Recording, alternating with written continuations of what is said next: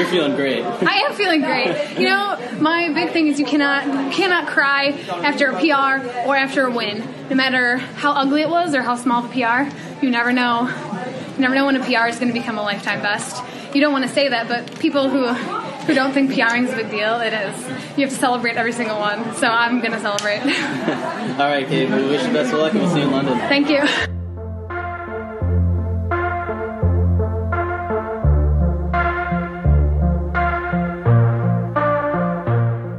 That was Gabe Grunewald after running a 401 in the 1500 meters at the 2013 Monaco Diamond League. She was a professional middle distance runner who inspired millions with her strength and courage. And on June 11th, she died after a decade long battle with cancer. She was 32 years old. So, this will be a bit of a heavy episode, which is why it's taken me a little bit of a while to get out. Last week, the world lost one of the most inspirational members of the running community. And before we get to the rest of the episode, I just wanted to share a couple things and a couple remarks that I made before a recent group run in New York City that was held in memory and in honor of Gabe. In a perfect world, I don't think this podcast ever happens. Uh, I don't think that run in New York City ever happens. I don't think the memorial runs in Portland and Flagstaff and Minneapolis ever happens. I I think Gabe ends up back on a track making another U.S. final, possibly vying for another world championship team. But and that's not what happens. What you'll hear on this episode is audio from April 2017. So bear with me if the quality from the audio recording from a phone call wasn't the best. But this was from an interview that I had with Gabe uh, that I never got around to using really uh, in July 2017, actually, Sports Illustrated senior writer Tim Layden wrote quite the masterpiece chronicling Gabe's life and her cancer battle.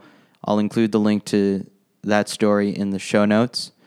So I just had this recording on my phone for about two years, and I listened to it for the first time in almost as that long uh, just a couple days ago, and I jotted down a bunch of notes. Gabe shares a lot of her life story with me it was awesome to hear. And in retrospect, the amount of hope and bravery that she had as we talked and she faced her latest cancer battle was something that never really changed with her. So you'll get to hear that pretty shortly. And if you'll bear with me for a little bit longer, I'd like to share a quick story about the first time that I met Gabe. I shared this on Instagram and I wrote about it on Citius Mag, so I'm sorry if it's a little bit repetitive. It was in the summer of 2013 while I was covering track and field in Europe. I was 19 years old at the time. We were both in Lignano, Italy for a meet, and the lodging for this meet was definitely not ideal. The hotel rooms had no air conditioning, there were mosquitoes everywhere and the only place with Wi-Fi was the hotel lobby. So naturally, all of the athletes were in the hotel lobby, and there I was up- uploading videos to FloTrack or writing or some combination of both. Gabe Anderson at the time uh, was there, and she was using WhatsApp or Facebook Messenger, whatever it was, to get in contact with her fiance Justin because she was super excited about their upcoming wedding that October. So we talked for a bit. I introduced myself. Andy Bayer, another professional runner, was also there, and I believed he shared an agent with Gabe. He was also getting married pretty soon. So there was just a lot of conversation that ha- happened and took place naturally, especially out in Europe when there's a lot of American athletes out there, and you're in a place where you, the language might not be as familiar. Just seeing these, you know, friendly faces around is a big relief and makes you feel a little bit more comfortable. And there was this positivity that Gabe brought into the room. I was still fairly new to the sport at the time, uh, but I would have never have guessed that at this point in her life, Gabe had already battled cancer twice and just the year before, she had finished fourth in the 1500 meter final at the Olympic trials. And obviously, the top three go to the Olympics. and she missed it by just two seconds. Absolutely heartbreaking. But the way that she carried herself, you just would have never have guessed that she went through all those different low points in her life. And that was Gabe all the time. She just kept her head up and kept running and hoping for the best. So she was pretty symptom free and running very, very well when I had met her. And I was fortunate enough to be in Monaco for that 401, 48, 1500. And that's a time that puts her as the 12th fastest American woman of all time at the distance. We can go on and on about her accomplishments on the track and her life story, and you'll hear about it in her own words pretty soon. Initially, I wasn't planning to release this audio, but after talking to several people at the memorial run about it, uh, they were definitely curious and wanted to hear what I took away from it, and I figured it would be best to share with everyone. So I just want you guys to remember the words that she said at the very beginning of this episode from that post race interview in Monaco. And that is to celebrate. Celebrate PRs, celebrate wins, celebrate running. But now here's a chance where we can celebrate Gabe and continue to be brave like Gabe forever. So, where does the Gabe Grunewald running story begin, and how did she get her start within the sport? I'll actually let her take it from here with some of the origins behind her running career. You know, there's not like a one specific story about how I got into running. I think I grew up in a small town. I had a lot of siblings.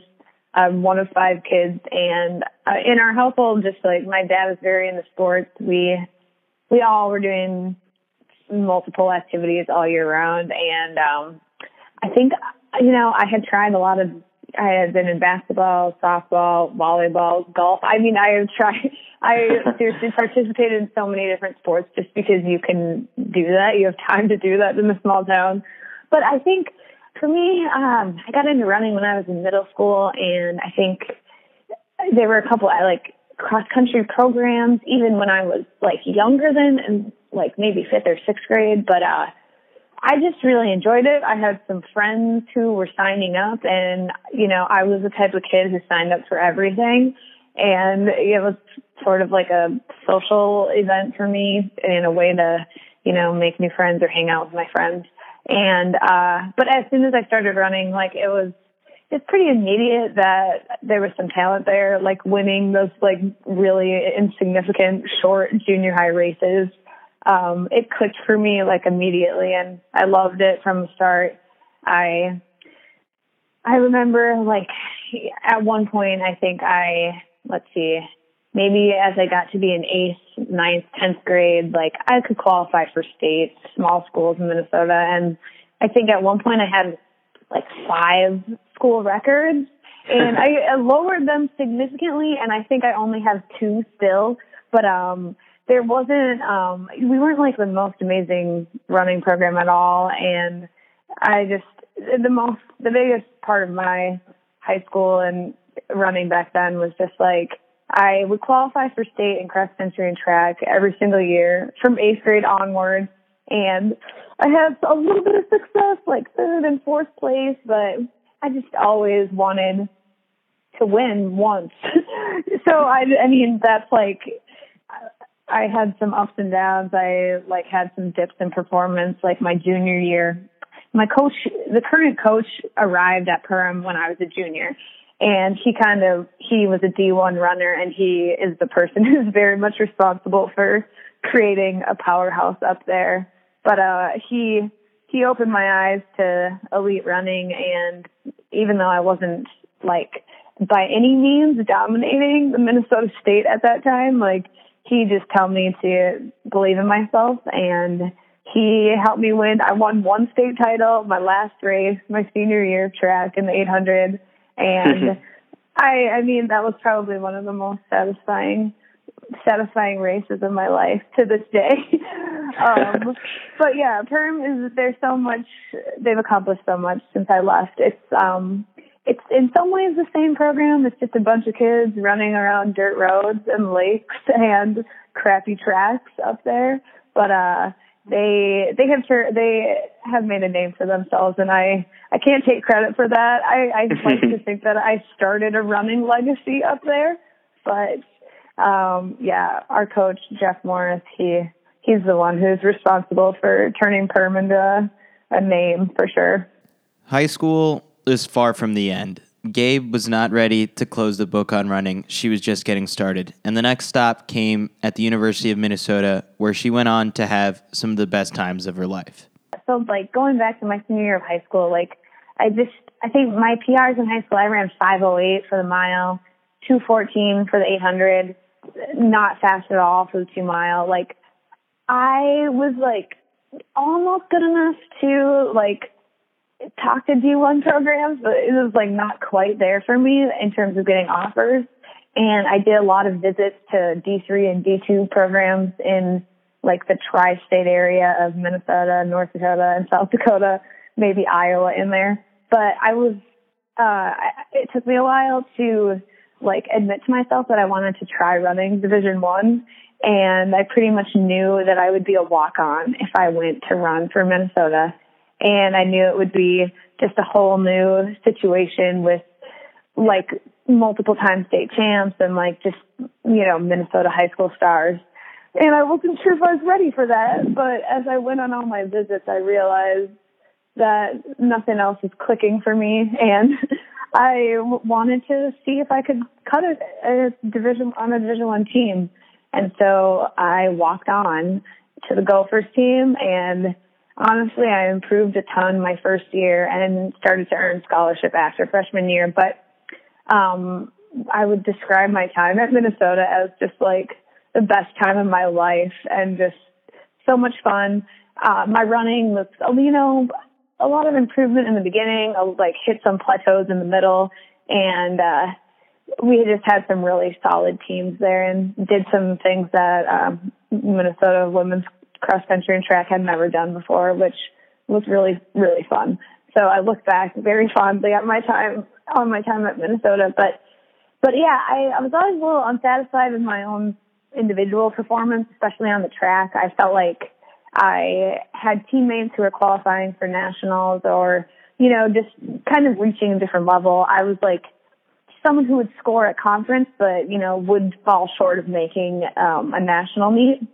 And so yeah, I was hoping to do that my fifth year outdoor track. Um, I was in really good shape, and that was my last sort of my last chance. My big goal in high school was to win a state title. My big goal in college was to get an All America honor. And I, you know, I missed it barely my fifth year in cross country. I missed it in in the DMR indoors, and then outdoors. I was like, okay, it's my last chance. But uh, yeah, that is the season that got cut extremely short uh, by my first cancer diagnosis in 2009. So that is sort of how um, my my story with cancer began. Um, I'm sure you've read about. I feel like I've told it like a hundred times, but I found out when I was at a track meet in a, in a hotel lobby. Was supposed to race the next day. I did race the next day actually and I PR'd, but that was the end of my season. And uh, honestly, as soon as that happened, I just uh, it's not how I wanted my college career to end at all. I I wanted to get through the cancer, get through whatever treatment I needed, and I wanted to return to the track if at all possible. I had to get some. I had to get approval by the NCAA for um, a clock extension and a hardship waiver, but it all ended up working out and I got to run that outdoor season in 2010. And that was the season where like that put me on the map in terms of, you know, I finally made it to that elite level that I had always been dreaming of, but mm. really it wasn't, it wasn't happening for me until after cancer. So that's sort of, that's like the summary of my college running. I had to ask was she scared?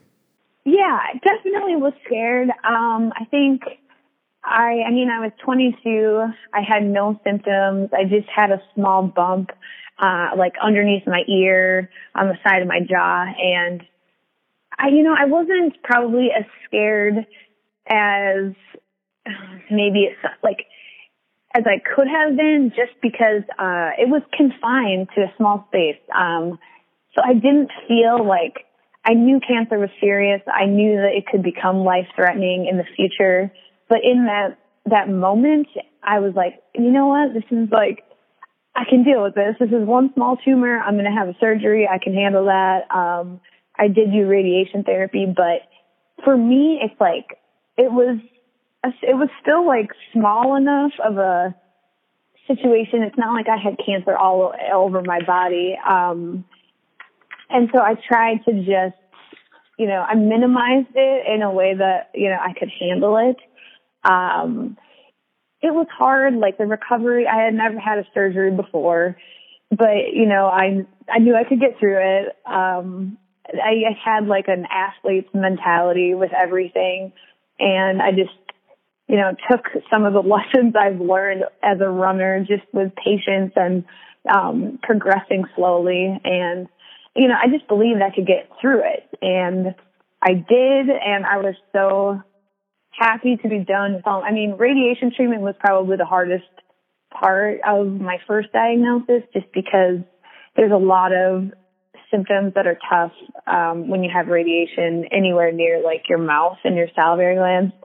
Um, so that was a hard summer for me. There's no there's no doubt about that. It was the hardest thing I had ever gone through up to that point in my life. But but I was so motivated to just power through it and I was so um I was just really encouraged by the idea that I could get back to running again um and finish out my college career the way I wanted to.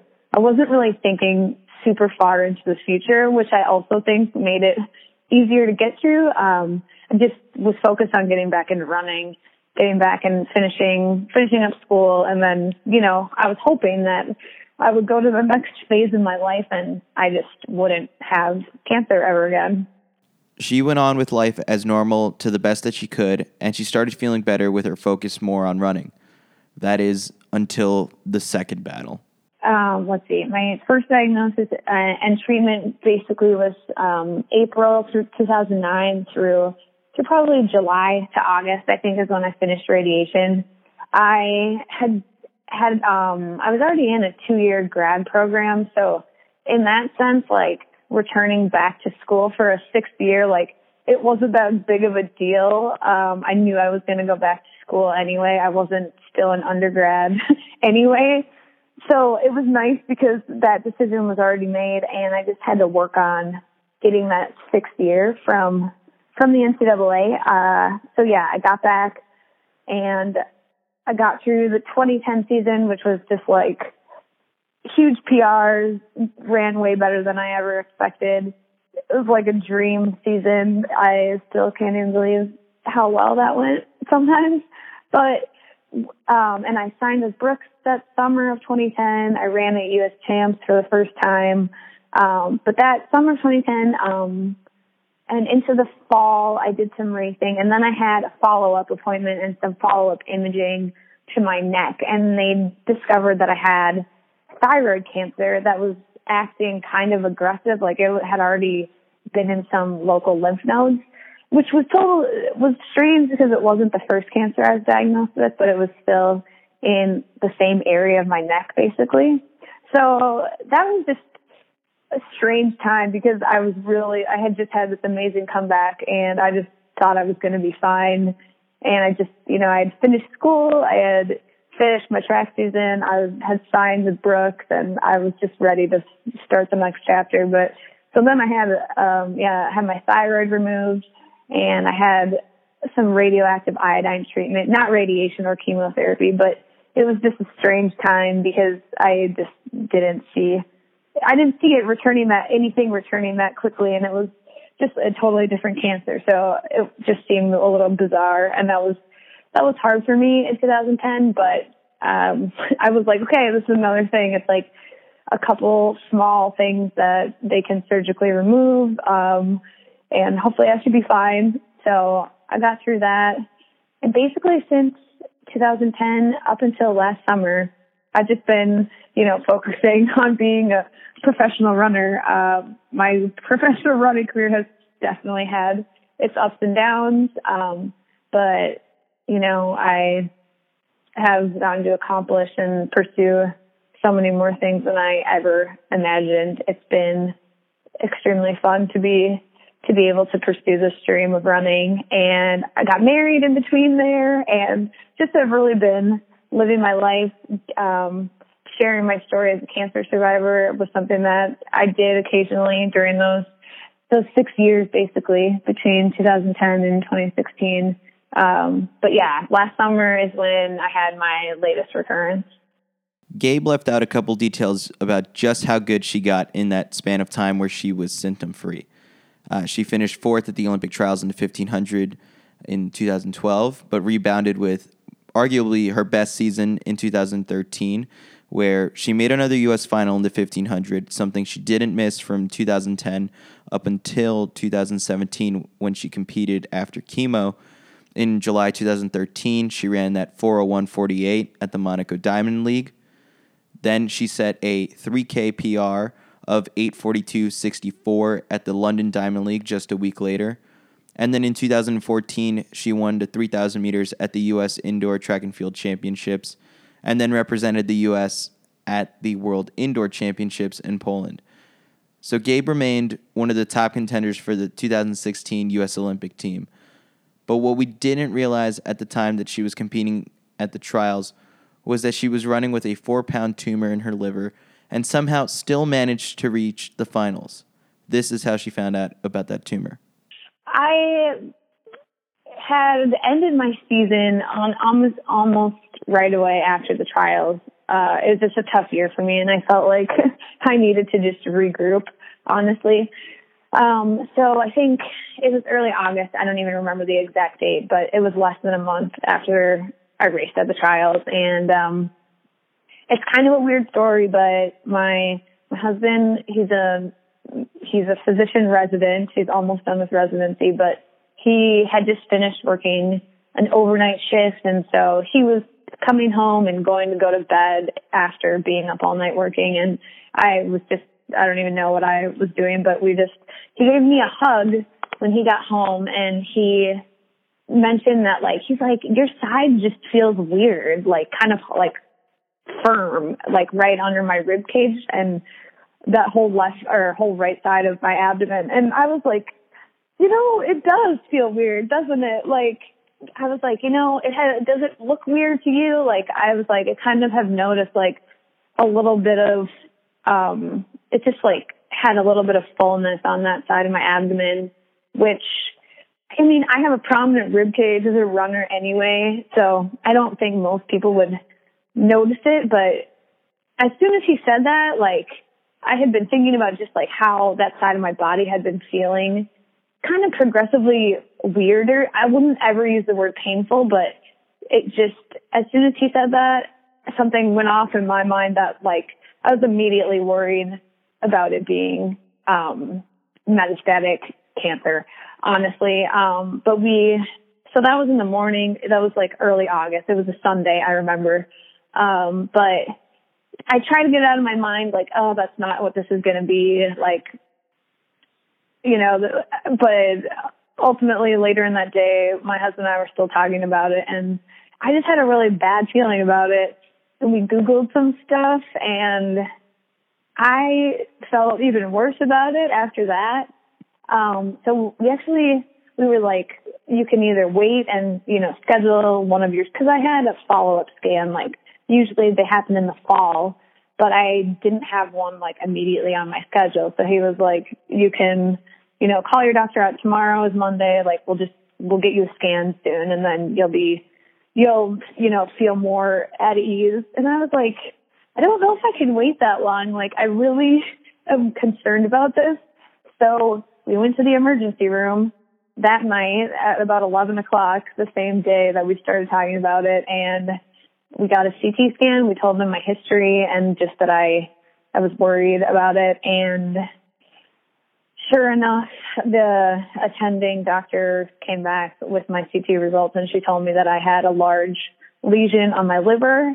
And, um, I don't think, I don't know if I've ever been more scared in my life and just, I, I felt sick to my stomach because I mean, she told me it was large. It was large enough to like see it and feel it. And I was just like, I had no knowledge of, you know, can, can they surgically remove it? Cause it's big. Like, is it already like too far gone? Like, is, am I like, am I like in the process of dying right now? Or is there any treatment that they can do? Like, I had no idea. And, and now it was over midnight or past midnight at the ER. And of course, this doctor who's in the ER, she's not an oncologist. She can't tell me anything.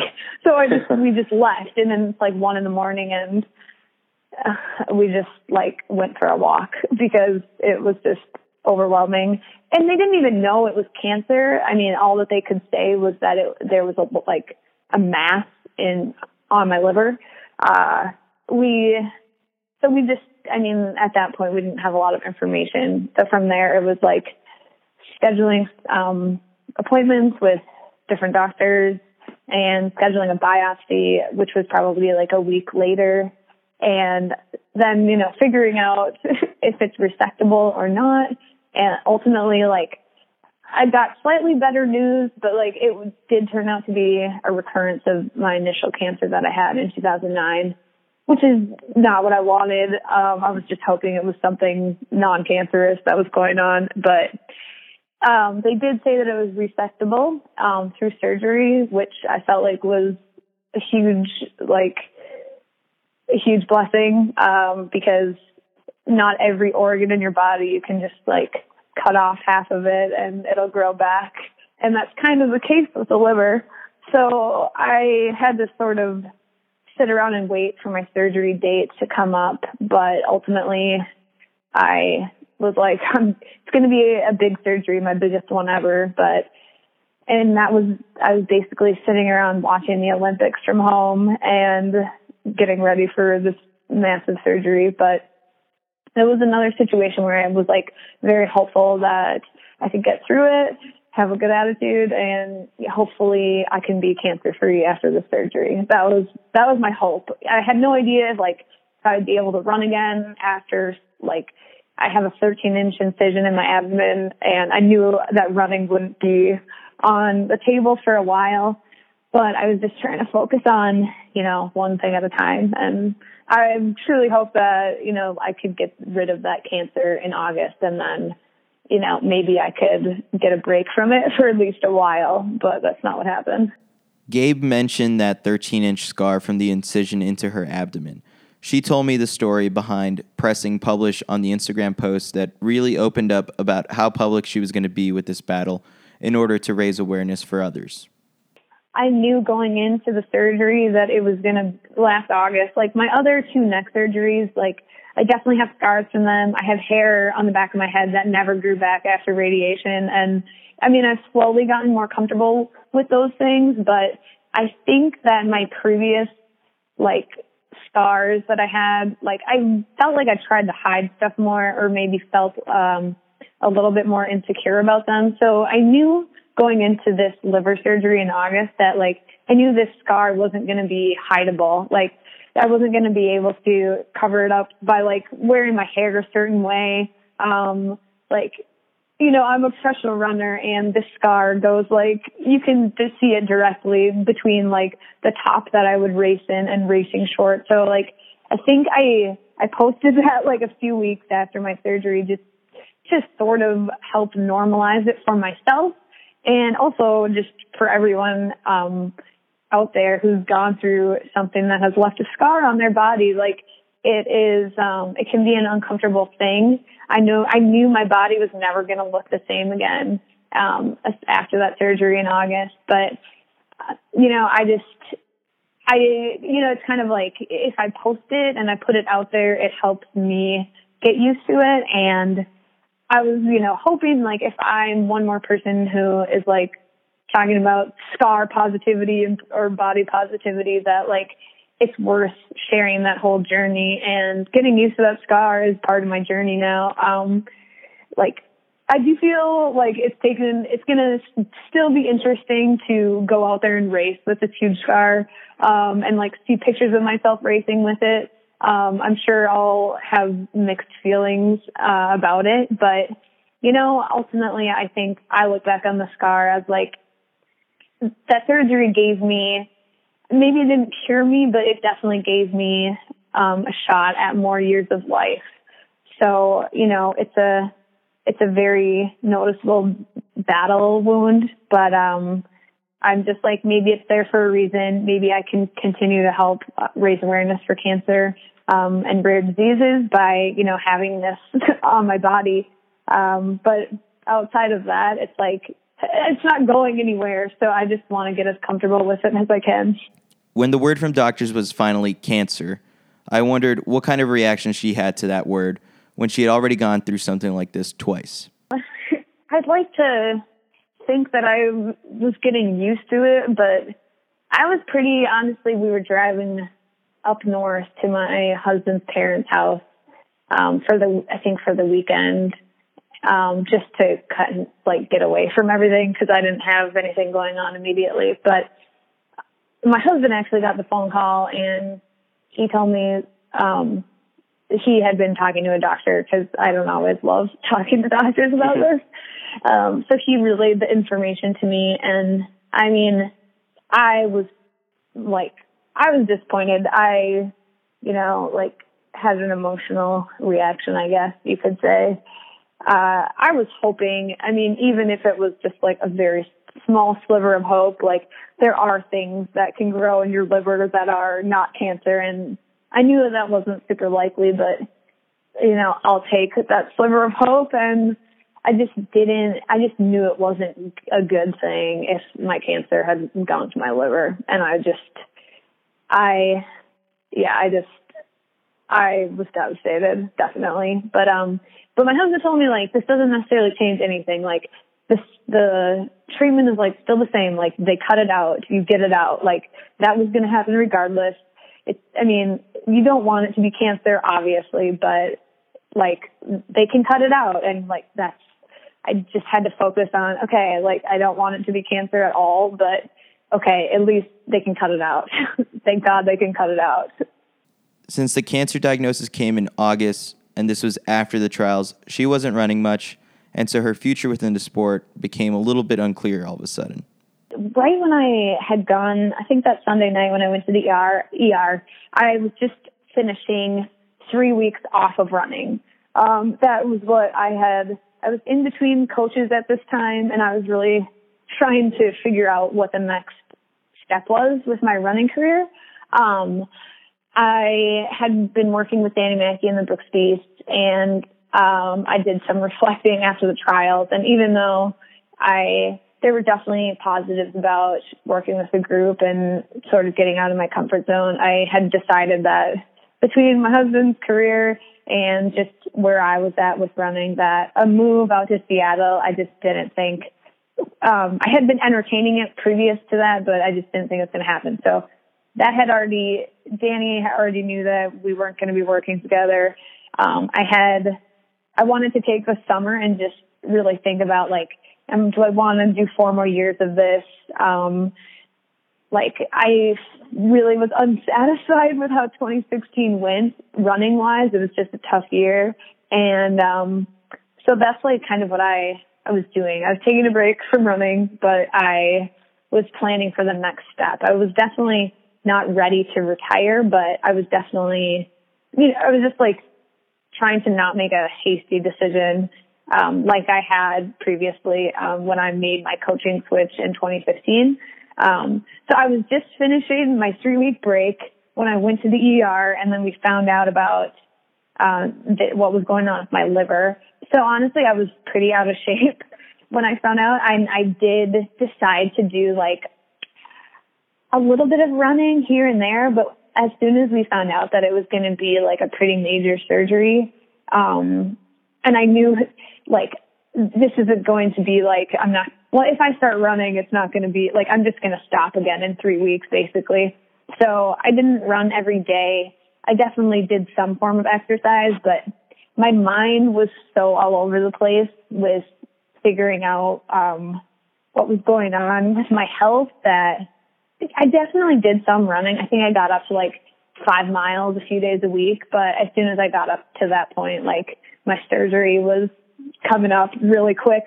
Um, so I, you know, I spent time, a lot of time outside trying to like enjoy friends and family. Um, my husband and I are both from central Minnesota, like lakes area. So, I mean, I had been trying to just enjoy summer for the first, that was the first summer I think that I hadn't raced in Europe since, I mean, I, since like 2010. Like every single summer, I'm like gone in July, and I can't ever enjoy the Minnesota summer, which is just. I mean, it's fine because it's my job and I love running, but it's kind of hard to not be able to go to the lake and just like totally forget about running and go hang out on the boat and do that stuff. So that's kind of like what I was doing, honestly, in July. I was trying to forget about just how you know, how disappointed I was with how the trials went and how tough of a year it had been. And I was trying to figure out, um, how, how I could, you know, figure things out for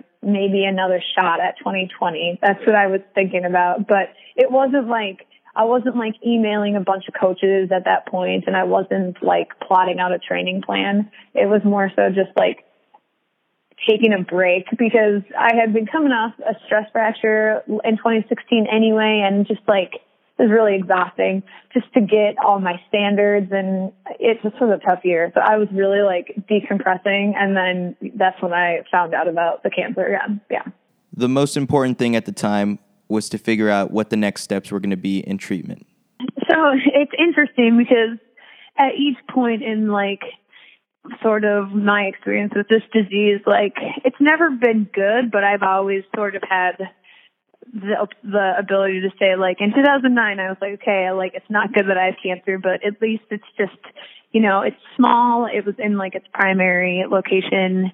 I had a little bit of nerve invasion which that was the concern for it uh metastasizing. But you know at that moment like the rest of my body was healthy. And then in August, I was like, okay, this isn't good that this is in my liver, but I was like, at least it's just like one spot and they can take it out. And, uh, because of like the rareness of this disease and, uh, the, the treatment options are just, there's nothing super standard. There's not like a magic bullet at this point. And now I'm no, now I have multiple tum- tumors in my liver. So surgery used to be like, I would gear up for surgery and then I like that would kind of be what I did as my treatment.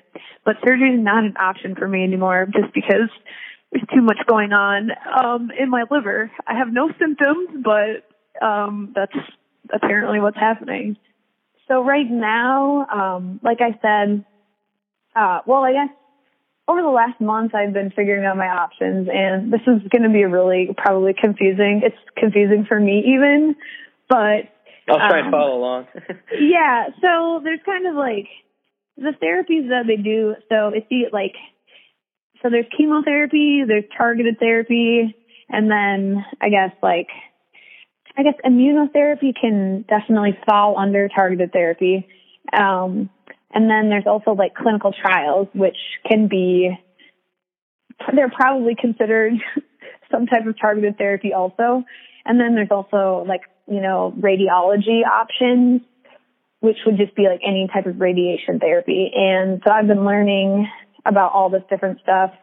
Um, the first sort of, when I first left the appointment learning about the results of my scan, I honestly had no idea.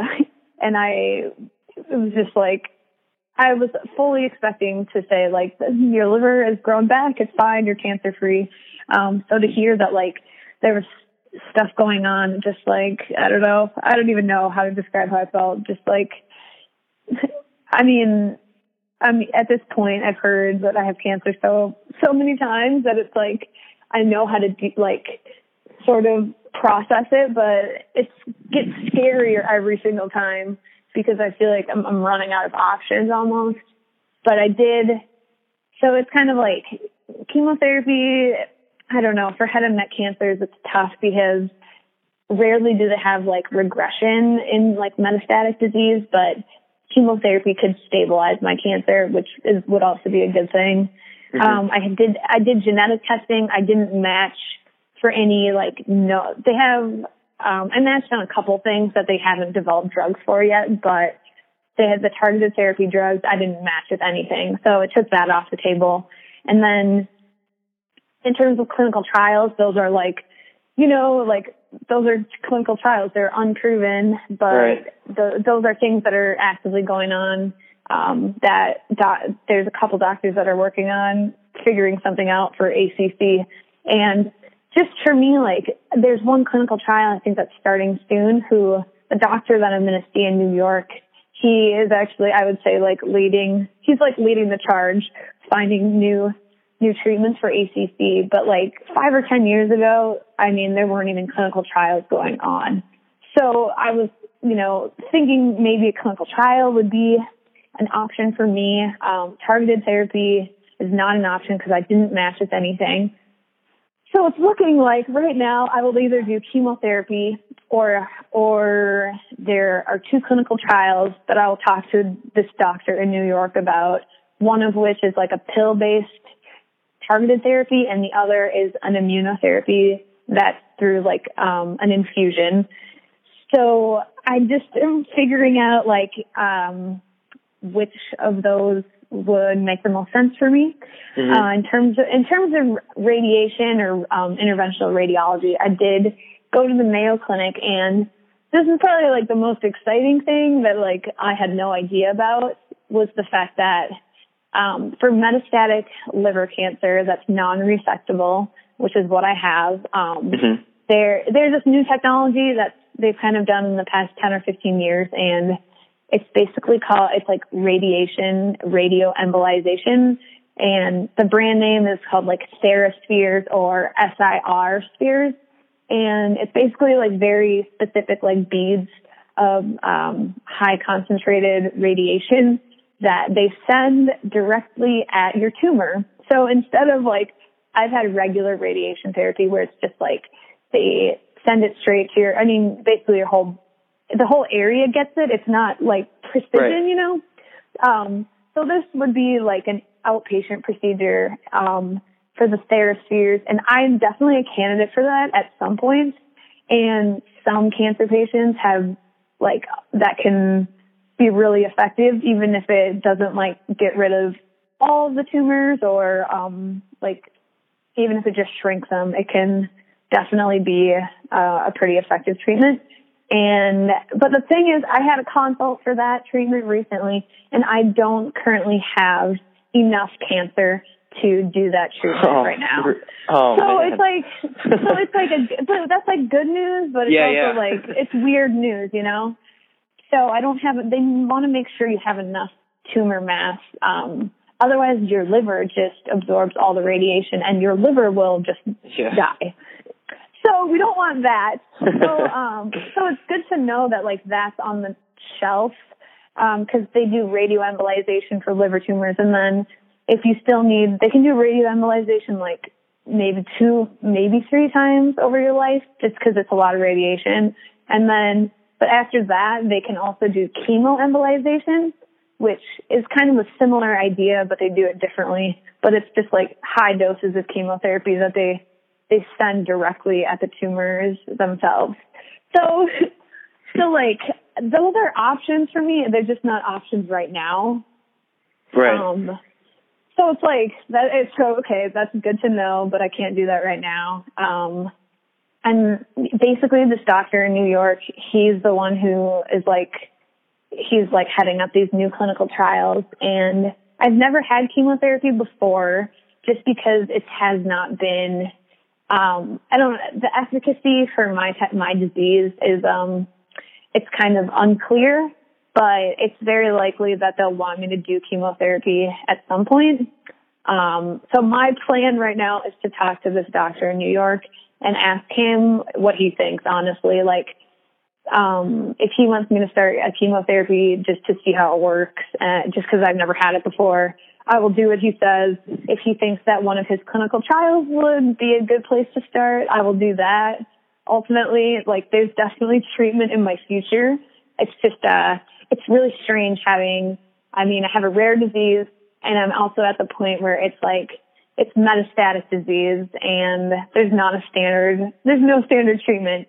So Yeah. that, do- that doesn't mean, that doesn't necessarily have to be a bad thing um, I have been personally um, inspired by. I've read stories of people with different types of cancer, but who specifically battle metastatic liver cancer, and it seems like you know you can live for a long time even with even with some cancer in your body. Like I would love to get to the point where I could be cancer free.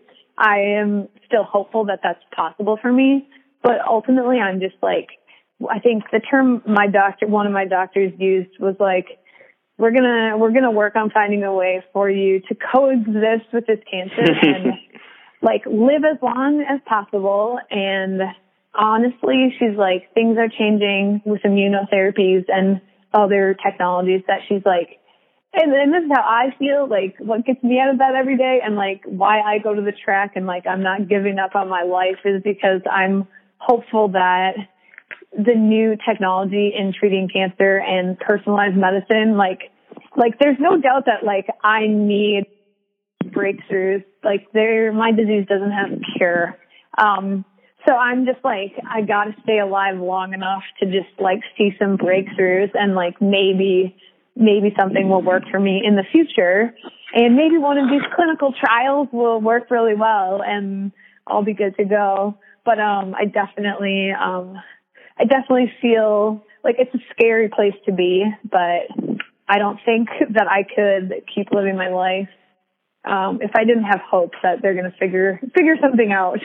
That sounds like a lot of hospital visits, and her husband Justin was by her side for many of them. I wondered if every single time that she sat in hospitals, if it felt different or if it was just more of the same. Justin, who has displayed so much bravery of his own in the past couple weeks, was instrumental in helping build some of Gabe's courage.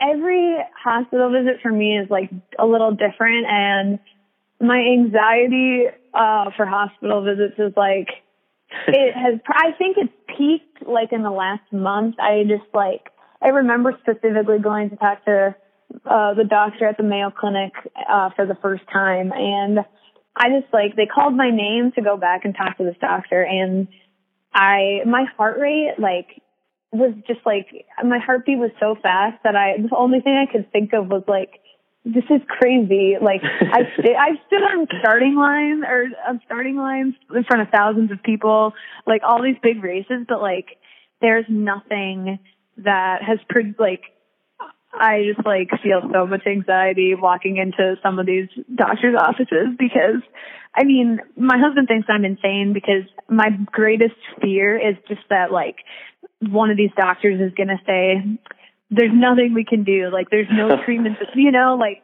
yeah. which is totally which is completely irrational because they're obviously going to try to help me. And even if that takes like being a little innovative here and there, they want to help me, but I think like yeah, the greatest fear is just that like having the rare cancer has been um just a really interesting experience because you realize how narrow the options are or at least have been in the past. And it's just like it's a scare it's like you don't want to get diagnosed with cancer to begin with but then like to realize how um how little research has been done on your specific cancer and you know like the funding for finding new treatments for cancers that, you know, they affect a smaller proportion of people, but, uh, I've been trying to educate myself. It's just like rare diseases in themselves are not uncommon. Like taken like by each one specifically, they're very uncommon, but I think if you add up all of the rare diseases that exist, it's like,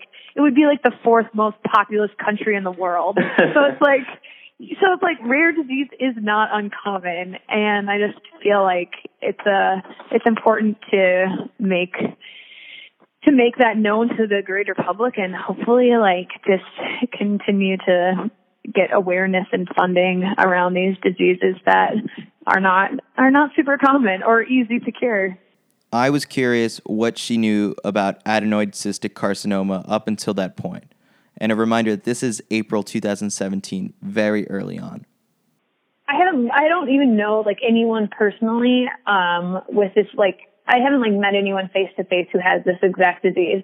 But what I have learned is like, I mean, one thing that I'm glad is that like I, I've been out there and like I haven't been super afraid to talk about my disease and my journey. And so when people get diagnosed with adenoid cystic carcinoma and they Google it, just like I uh-huh. did like eight years ago, like my name shows up somewhere in there and I've gotten lots of messages over the last like five years, but especially in the last like two years, um, since I started my website, people can find me and send me a message. And, you know, like what I've learned is that like it's, um, it's definitely like scary because you feel like you don't have as many options as people with other cancers might have.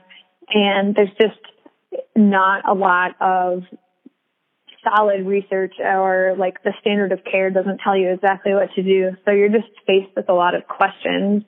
But, you know, it seems to affect like younger people at a higher rate than your average cancer. And so I've just heard from a lot of people and like a lot of people, you know, you can live with this disease for quite a while. It's just like getting through each little recurrence and getting back to your life. And I, I'm inspired by the people that I hear from who are still out there fighting and I hope that they can take some encouragement from me trying to keep running and keep living my life. But, uh, you know, it's, it is a rare disease. So it's like, I don't even, I don't know anyone personally who has it. I do, like, I know them through Facebook messages or through messages on my website, but, um, I'm hoping to, I've just like been in touch with the ACCRF, it's the Adenoid Cystic Carcinoma Research Foundation, and um, I'm hoping to get more involved and actually meet like real people with this disease and hopefully get some, you know, advances for, you know,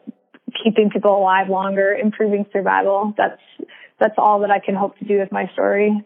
One thing that I've learned about cancer patients over the years is that sometimes they just yearn to get back to work so that they can feel normal again. So imagine being a doctor and Gabe is there asking questions about when she can return to work. And work for her means training and racing at a high level so that she can compete at something like a world championships or an Olympics. She explains what it must have been like for some of those doctors. You know, having my husband's perspective, he's like, you know, you're like, he's like, you're a dream patient. Like, you know, doctors want to work with patients who care about their health and are healthy. So like, it's great that you're a runner and I you it always comes up because all almost all my doctors like ask me what I do for a living and I'm always like I have a weird job. cool it's a cool job, but it makes being a cancer patient different for sure. Um I think that, you know, when I met with the guy who uh the radi the radiologist who could potentially do the TheraSpheres, he you know, he knew that I was a runner coming in because he had talked to my other doctor and he was like, oh, I already like, he, he was like, I already figured out like, because this procedure, they have to use your femoral artery. And he's like, you know, like you, after the procedure, like you're a runner, you could run two days later, but like you need to just like sit still for six, six to eight hours, like after the procedure. He's like, but don't worry, I've already thought about like how I could, you know, do this like different, like use a really small, um, I don't even know what it's called, like catheter to mm-hmm. just like to disrupt my running least. So I think um it's, I think they just probably think it's kind of strange that that running means so much to me. The most recent thing after I found out I didn't uh qualify for any targeted therapies through my genetic test, um I they basically said, well, chemotherapy is probably the next step. And they were like, you can start as early as next week. We think you should. And that's when I had to be like, well, how, I actually want to like, I'm barely just getting in shape. Um, we don't know how effective chemotherapy will even be. And it will be very disruptive to my running. Like, um, mm-hmm. I had to explain that like if I could get a couple weeks of racing and just a couple races in, um, that that would like make a big difference to my quality of life. Um, and they definitely, um, I think they understand some of the doctors more than others, but um, you know, I'm at the point where I have to, I have to weigh those decisions because um, I could have started chemotherapy. I'm sure like yesterday or last week, but um, I've decided to get like another opinion from another doctor and um, I'm not going to do anything stupid. My health is more important than running, but um, I just want for your average, you know, cancer patient, it might make sense. It might not matter to them if they start next week or next month and maybe they just want to get it done sooner. Um, but for me, it's like if I, I just have, I envisioned myself coming back from the surgery and it's just really personally important for me to get back out there um, and do a little bit of racing. And I have not ruled out racing um, while undergoing treatment, but I know that if it is chemotherapy, I'm, I'm not that naive. I know it'll be tough to really like be running um, fast, probably. Mm-hmm. I mean, I'm open to it, but uh, ultimately, I just like I only I just want to qualify for USA's, and if I'm on treatment at USA's, like that's fine. I'll show up no matter what. Like if I have to walk it in and get last, like I I want to be there and I want to qualify for that. Um, because at the end of the day, like I'm a professional runner. Other cancer patients, you know, they don't just. I mean, they don't just take months off of their job. So it's like if I can do my job, I want to try. In late April 2017, here is where she was at in her relationship with running. Yeah, so the day that I found out that there's still cancer in my liver, I had I was supposed to do a workout that afternoon, but like I just was super deflated and like my emotions were just kind of all over the place. So I knew I needed to make a decision like, okay, like I can't put off workouts for like a week. I'm just going to like ruin all my progress. Because honestly, up until I think it was March 19th when I found out about this current situation, um, like I had just been building up like a pretty decent base phase and like felt really good where I was at with my training.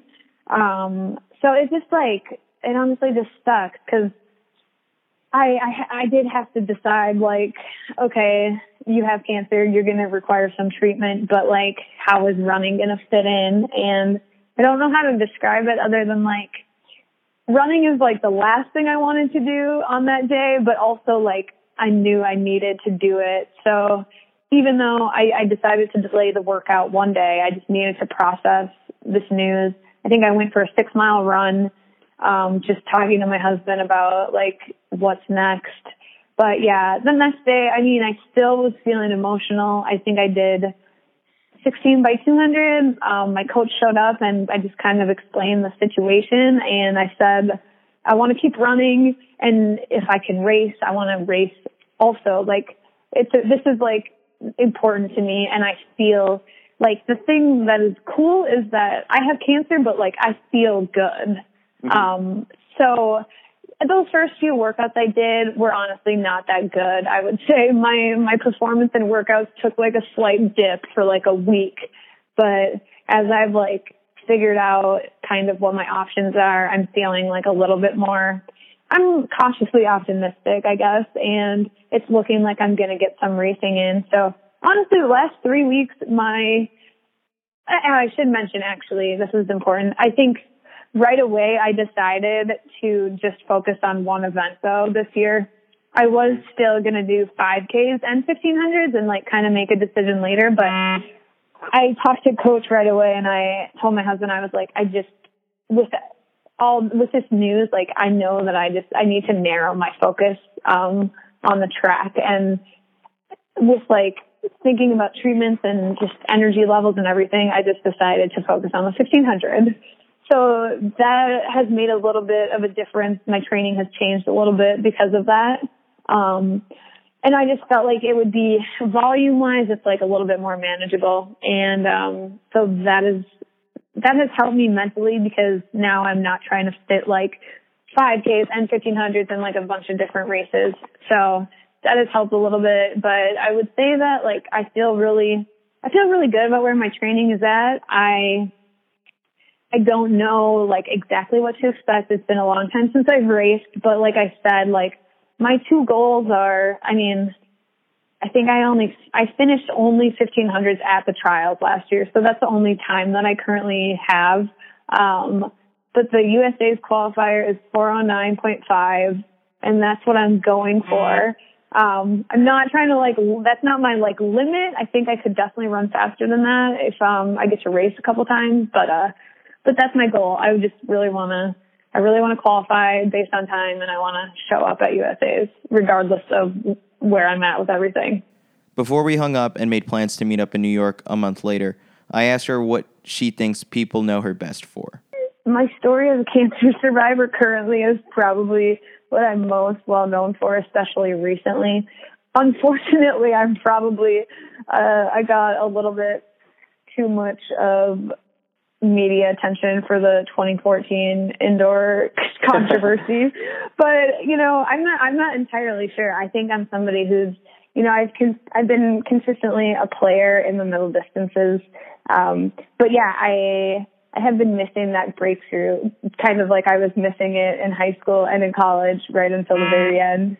So, you know, I just, I feel like I'm somebody who you can't ever count out in terms of racing, but there's nothing, yeah, for me, I've fallen short of my goal to, you know, I, I thought I had definite shot the last couple of years. I mean, I've had PRs and fitness and things that would indicate I could challenge for a team, but the stars have not aligned for me, unfortunately, in, in the outdoor season anyway.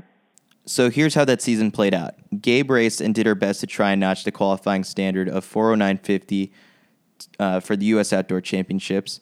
She decided to delay her chemo treatment to try and qualify, which meant that she raced in Nashville, Los Angeles, Boston, and in Eugene. She didn't get under the time, but she was let into the U.S. Championships in Sacramento because not enough women hit the qualifying standard, and her season's best of 412 managed to get her in. She did finish last in the 1500 meter heats, but her fellow competitors waited for her to cross the finish line to huddle together and then say a prayer. This would be the last time that Gabe raced. No one knew it at the time because throughout 2018 she continued to train and underwent treatment, but nearly returned to the track in the fall for some late season track meets or a couple road miles. A few medical setbacks scratched those plans, Gabe was still active in the running community uh, with appearances at track meets, speaking engagements, and the launch of the Brave Like Gabe Foundation. She even did some coaching by helping Fixer Upper start Chip Gaines in his first marathon. She pretty much inspired millions in her fight. On June 1st, she was rushed to the ICU, but made a miraculous recovery where she actually quoted Arya Stark from Game of Thrones and basically told death, quote, not today, end quote. And then she enjoyed some Shake Shack. Total badass.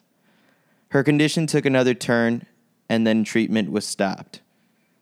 Gabe was fortunate enough to be able to spend 10 more days with her friends and family before her passing. In her last few days, her husband Justin took to Instagram and shared a letter that he wrote to his wife, while also asking friends and family and other supporters to share any last messages that they wanted with her. It was in his letter that he said, quote, At the end of the day, people won't remember the PRs run or the teams qualified for, but they will remember that hard period in their life where they were losing hope, but they found inspiration in a young lady who refuses to give up. I love you. So that was the answer to the question that I asked before about what people would know her best for. It's just that that was very early on in 2017, and Gabe was very focused on racing and competing and making a return to the track. And she did that. And by later on that summer, her perspective on running had changed, and she appreciated everything more about the sport. Now, two years later, we can appreciate everything about her more her courage, her strength, her fight, and her story. Thanks for um, thanks for giving me a, another chance to share my story. I definitely appreciate it. Thank you for listening to this episode of the Citius Mag podcast. Lastly, and most importantly, please consider donating to the Brave Like Gabe Foundation, where all proceeds go toward supporting rare cancer research centers like Memorial Sloan Kettering and the Fred Hutchinson Cancer Research Center. Go to bravelikegabe.org for more information.